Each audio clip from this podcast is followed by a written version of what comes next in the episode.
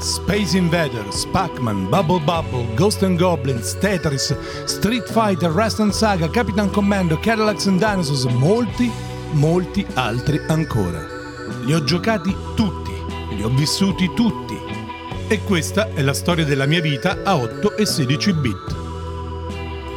Terza puntata, Buffot senza cuore. Colonna sonora di Giacomo Forte, effetti speciali di Free Sound.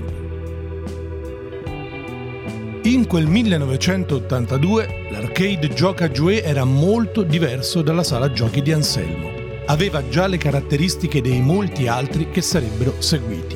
Un luogo senza finestre, con le pareti scure, le luci soffuse e decine di cabinati a contendersi incontrastati l'attenzione e i soldi di noi ragazzini, con i loro jingle e palette sgargianti. È stato in quella sala che ho scoperto e giocato per la prima volta a Pengo, che aveva un che di lisergico a partire dai colori sparatissimi. Popeye, che mi ricordo mi fulminò per la grafica, e l'ineffabile Mr. Doe, il primo gioco con dei segreti da scoprire e vi garantisco che da allora passaggi e finali segreti sono stati la mia ossessione videoludica.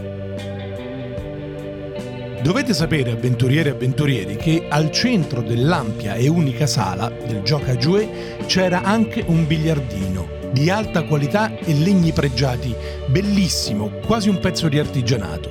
Noi ragazzini lo guardavamo estasiati e la cosa non vi deve sorprendere troppo. Quelli della mia generazione sono stati a cavallo tra due mondi, l'analogico e il digitale. Nulla di strano che un biliardino così figo potesse distrarci dalle fantasmagorie a 8 bit.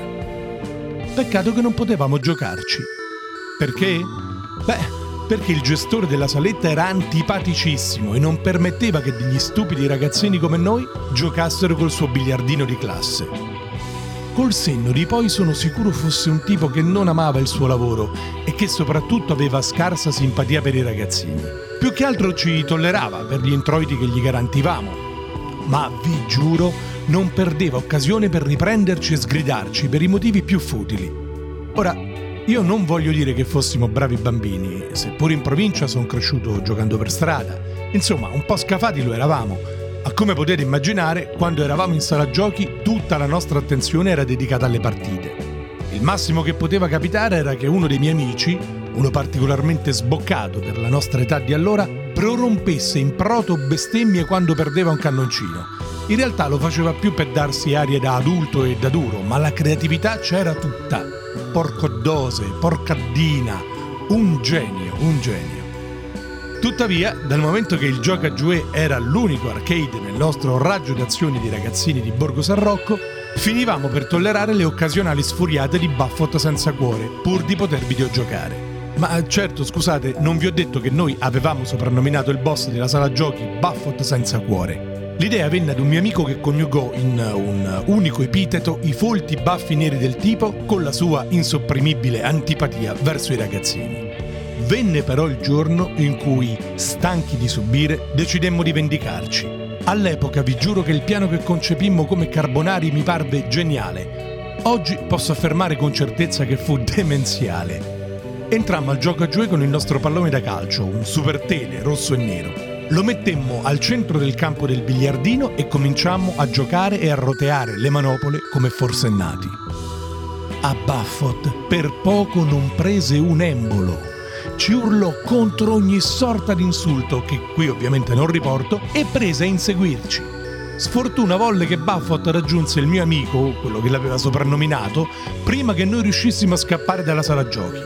Ne uscì fuori a calci nel culo, pardon, nel sedere, un paio ben assestati, gli altri due più di striscio perché ormai aveva preso slancio nella fuga.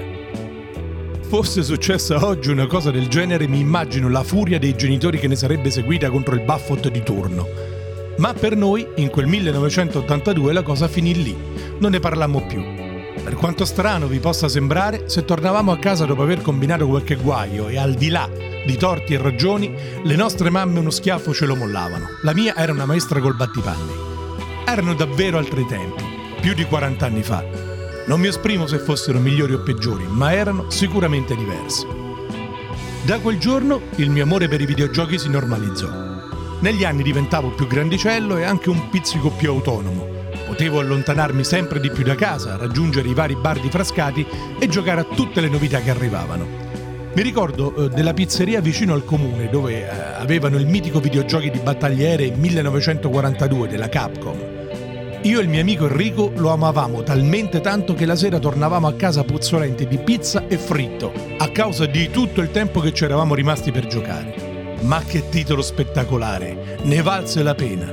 1942 Ghost and Goblins, che mi sembra siano usciti più o meno nello stesso periodo, a metà anni 80, hanno un posto speciale nella mia scatola dei ricordi.